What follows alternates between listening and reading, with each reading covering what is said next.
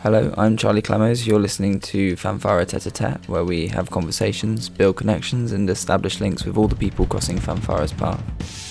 For this episode, I was in conversation with René Put, Celina Yavelow, and fanfare's own Freja Kir, who have together initiated Wat Nu Koetsier, the fourth edition of Chives Archives, a project initiated by Freja and Celina looking into archives and collections related to printed matter in its broadest sense. Reacting to Dutch artist Hans Koetsier's original 1970s project advertisements, each week for 45 weeks, Wat Nu Koetsier invited a different designer to produce a work that would be featured in advertising space in Dutch newspaper Het Parool's art section and online. With all 45 designs now published, the work will be presented as an exhibition and publication launch on the 4th and 5th of November 2017, between 12 o'clock and 6 o'clock on De Ruijterkade 127 in Amsterdam. To begin the conversation, we had René explaining Koetsier's original advertisements project. In the 60s, 70s, and 80s, Hans Koetsier made 93 advertisements mm. in 45 series. And he was using the newspaper as a platform for his ideas and his work. And I was I got familiar with his work when I was a student myself. So that's 30 years ago. It was the first time I saw this uh, impressing work by a teacher of mine at the art school. And it kept it was always in my mind. I always kept remembering the work of Hans Koetsier. So when I had 15 years ago the chance to, to get one of his facsimiles from his advertisements, I was very happy to have. Do you have one of the actual? Uh, yeah. Yes. Actually, while yeah. you're speaking, I'll, I'll pick it up so you can yeah. see it. Oh, great. And that was that was 15 years ago, and I was always thinking maybe I should do something with it at a certain moment because it's such a characteristic and powerful work, and it's a bit a forgotten artist. Yeah? If you look at Holland, and he's a bit like unknown by a, a huge public, but in his days he was quite, uh, I think, experimental and. Um, innovative in the way how he was uh, thinking about art and art education and uh, coming from a profession as an art director as an, in an advertisement studio he, he was somehow i think he chose very logical this uh, this step to make advertisements and see them as artworks to produce them. Yeah it's a it's a very nice example of seeing the advertisement world merging with an artistic approach because he's uh, all the time throughout the series very aware about the language that he's using and also the medium that he's placing the work.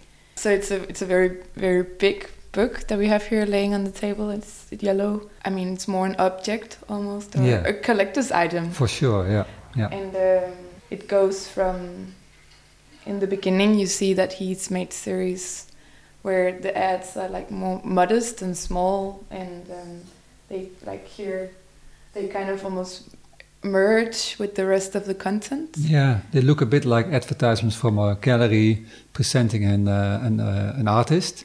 But if you look closer, then you can also see that within this advertisement, there's always a kind of uh, play with language and typography. And uh, so it's never just an advertisement. There was always from the beginning on a different layer in the advertisement, which was quite uh, standing out, which was uh, maybe different from what we normally would see as advertisements. So he was playing with the whole system of advertisements and how you can yeah, make a message or how you can communicate with the public. And I think he also considered the newspaper as public space mm. and therefore having a huge audience, not mm. only the specific audience which goes to a museum, but also reaching out to a public which is maybe not aware about, let's say, art or not interested in art, but they were just facing the same work as uh, as the ones who did. Yeah. So I think that was the strength of this uh, strategy.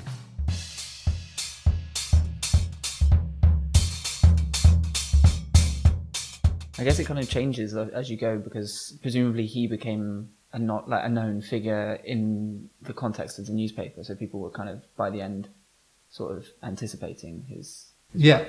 it's quite nice like segue to the new work that kind of returns to the original impetus, I suppose, because from my experience of seeing a couple of these in the Parool, they're quite discreet, aren't they? They're not these full page spreads. No. So, uh, I mean, there's quite a lot of distinctions with what this project's been doing to that one. But, I mean, how does it differ? How does it. Explain? No, but it's good to mention maybe that um, because I was introducing a bit how I came to this uh, work of Hans Koetsier.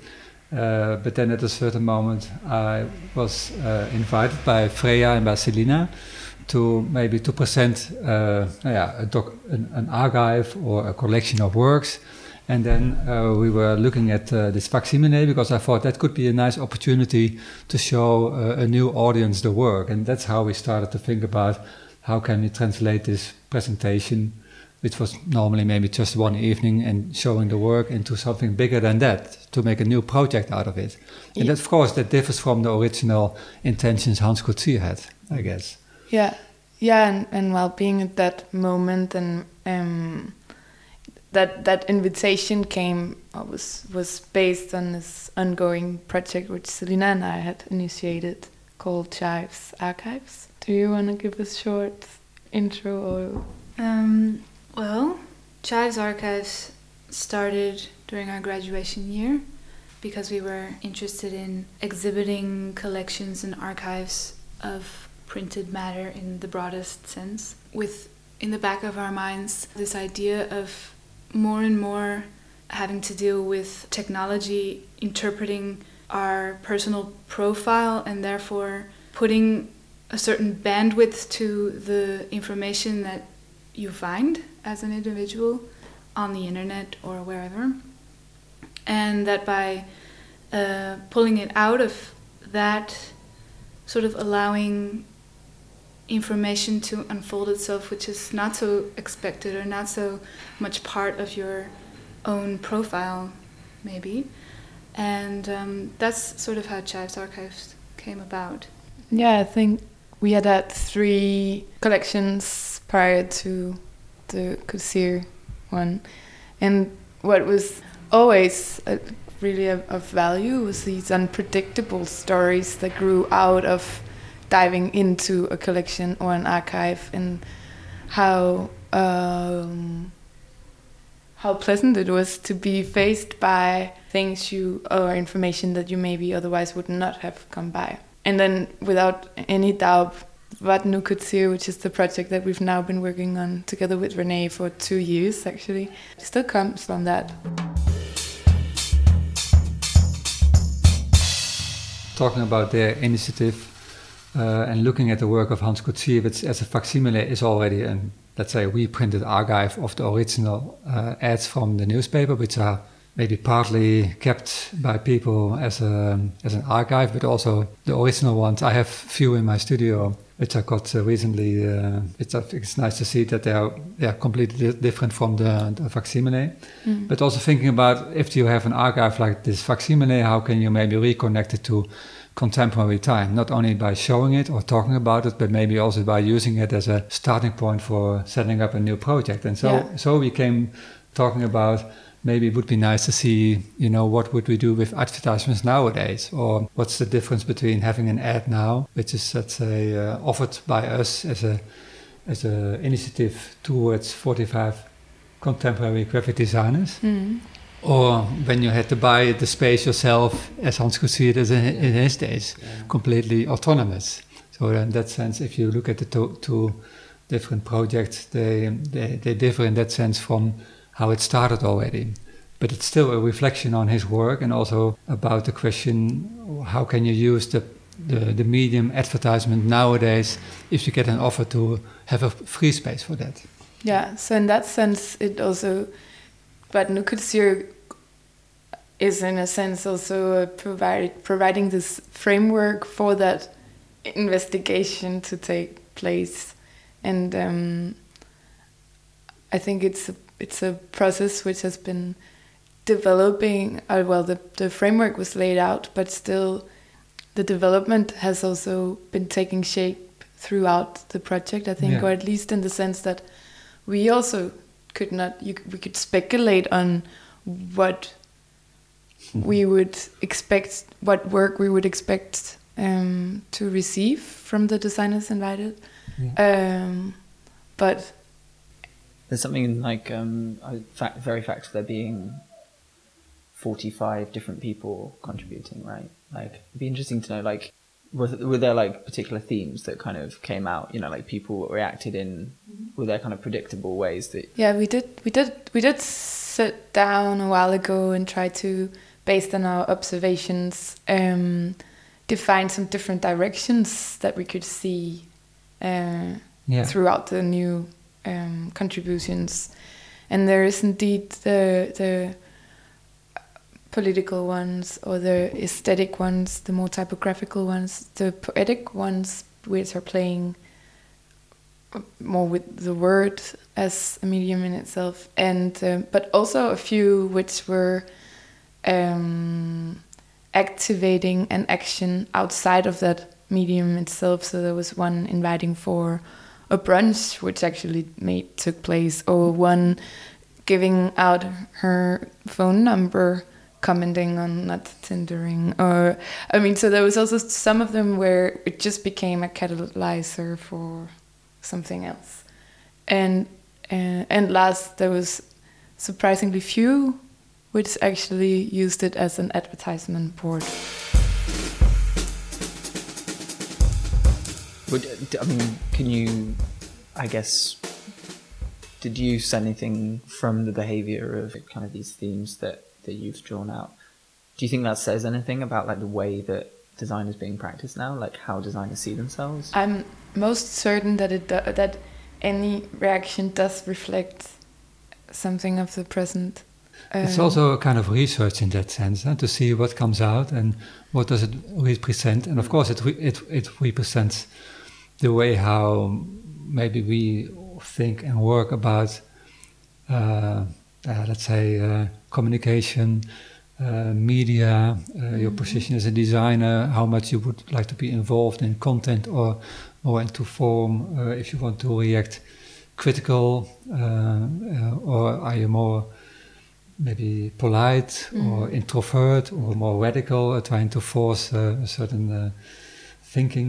I- so I think in that sense, I have the feeling that it represents a nice body of work, but Mhm. uh, maybe it's not that radical or that that extreme as maybe in the days Hans Koetsier was doing his advertisements. which does have something to uh, do as well, I think, which does reflect our time maybe because Yeah, uh, that that then leads us to to like of course we had a lot of discussions or sorry for that. we had a lot of conversations about the development of the newspaper and how that as a platform and as a medium of course has changed a lot since Koetsier used it and I also think it takes uh, likewise producing work which ha- tends to be provocative to readers is also a different matter today um, It's what you were saying though about like um, I mean in the context of like the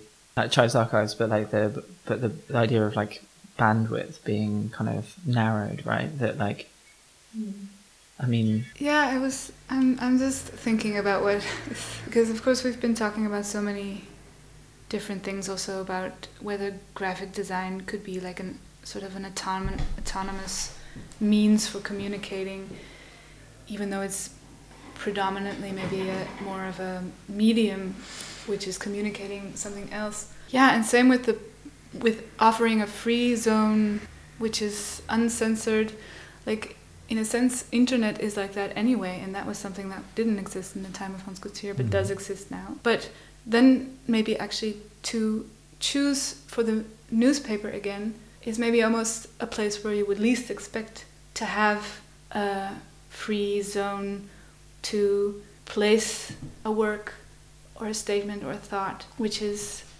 very personal, uh, very urgent. So that's why it made sense to publish them again in the same medium that back in the day Hans Koetsier used as well. And then of course we do we did make that translation to the website hmm. also to offer these designers the possibility of thinking about this step from printed matter to the digital sphere and if in any way this would affect um, their their thoughts or choices artistic choices for the advertisement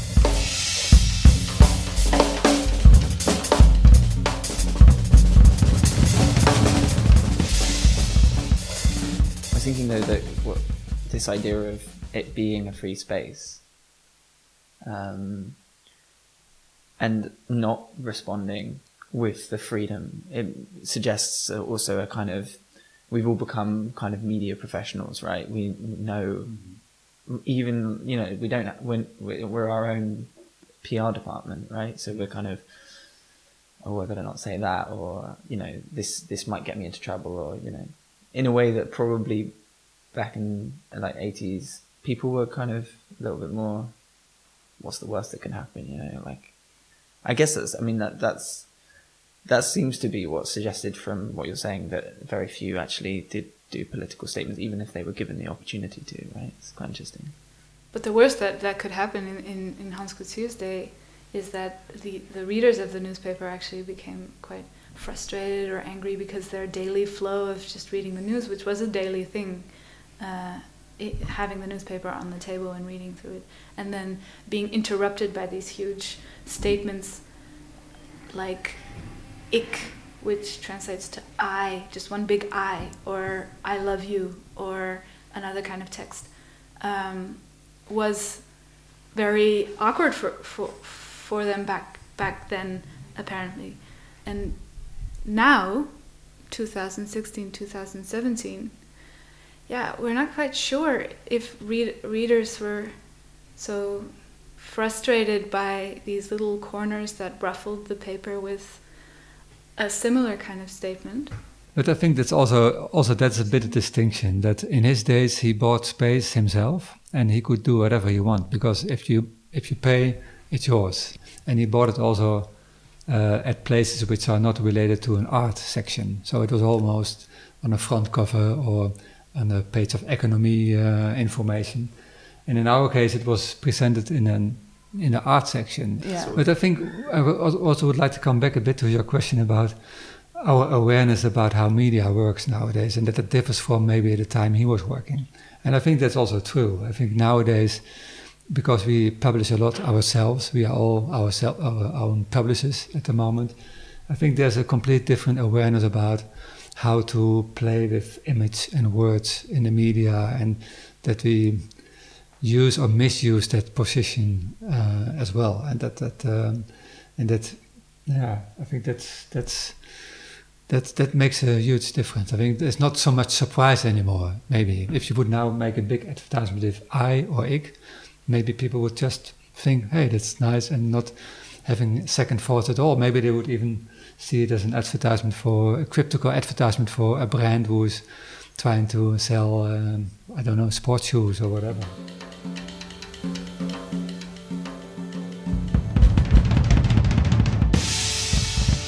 I was kind of thinking, okay, so there's like a distinction between the way that the the thing that Hans Koetsier was trying to do and the way that he did it, and the the intention is is still I mean is kind of universal. It could be kind of reenacted, but the thing that uh, I guess the the mode in which it's practiced has to take into account new media, I guess, and the new media climate. Do you think that there's room for uh, an artist or artists to do what he did slightly more independently, you know, rather than what this particular project is doing or has done, but rather, you know, to I don't know if I'm that interested in this question. Mean, maybe it, it, reminds me of, of, a quote, though, uh, that we found uh, by Hans Koetsier, who says, Well, it's not so much about the advertisements. I don't have a special feeling for advertisements per se. If I could have used a satellite to spread my ideas, I would have used that. So that maybe, I mean, the fact that it's advertisements uh, an advertisement is aimed at a certain gain, and usually it's a commercial gain. And here it's not a, so much a commercial gain, but it's a gain for attention for a certain message or a, a certain thought. And that goes today just as much, maybe, as in Hans Koetsier's day. Mm. Then now looking at um, the series as a whole, because it's a series of 45 advertisements that were made, and that together uh, it becomes a whole new work, almost like the facsimile of, of Hans Koetsier, mm-hmm. where his advertisements are suddenly because they were where they were published. That was all. Um, that took 12 years, and over the course of 12 years, he published it off and on, and then suddenly they all come together in this one book, and you can almost read it from beginning to end. Yeah. And the same with now these these 45 new advertisements. All together, they com- become one big um, work with all these yeah and every voice is part of that one big voice and uh, that's what makes it interesting now also the exhibition that we're having this this weekend uh, that then now for the first time actually you have the possibility of seeing them all, all together same as the publication that we made um, similar to, to, to Hans Koetsier's publication. There you can see them and you can read them almost like a, a narrative. And Mm. this this does give us a specific. It's like a time capsule of 2016, 2017, and graphic designers having a specific message or something to say.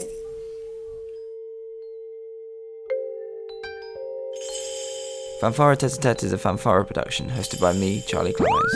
The music you heard at the beginning, end, and throughout the recording was derived from the songs Kinda Messy and The Anxious Battle for Sanity by Antonio Sanchez, both of which were also featured as the backing track in a short video depicting the project, the link for which is available on the SoundCloud description. You can follow this series on fanfare's Instagram and Facebook, or by subscribing to fanfare Tete Tete on the podcast app.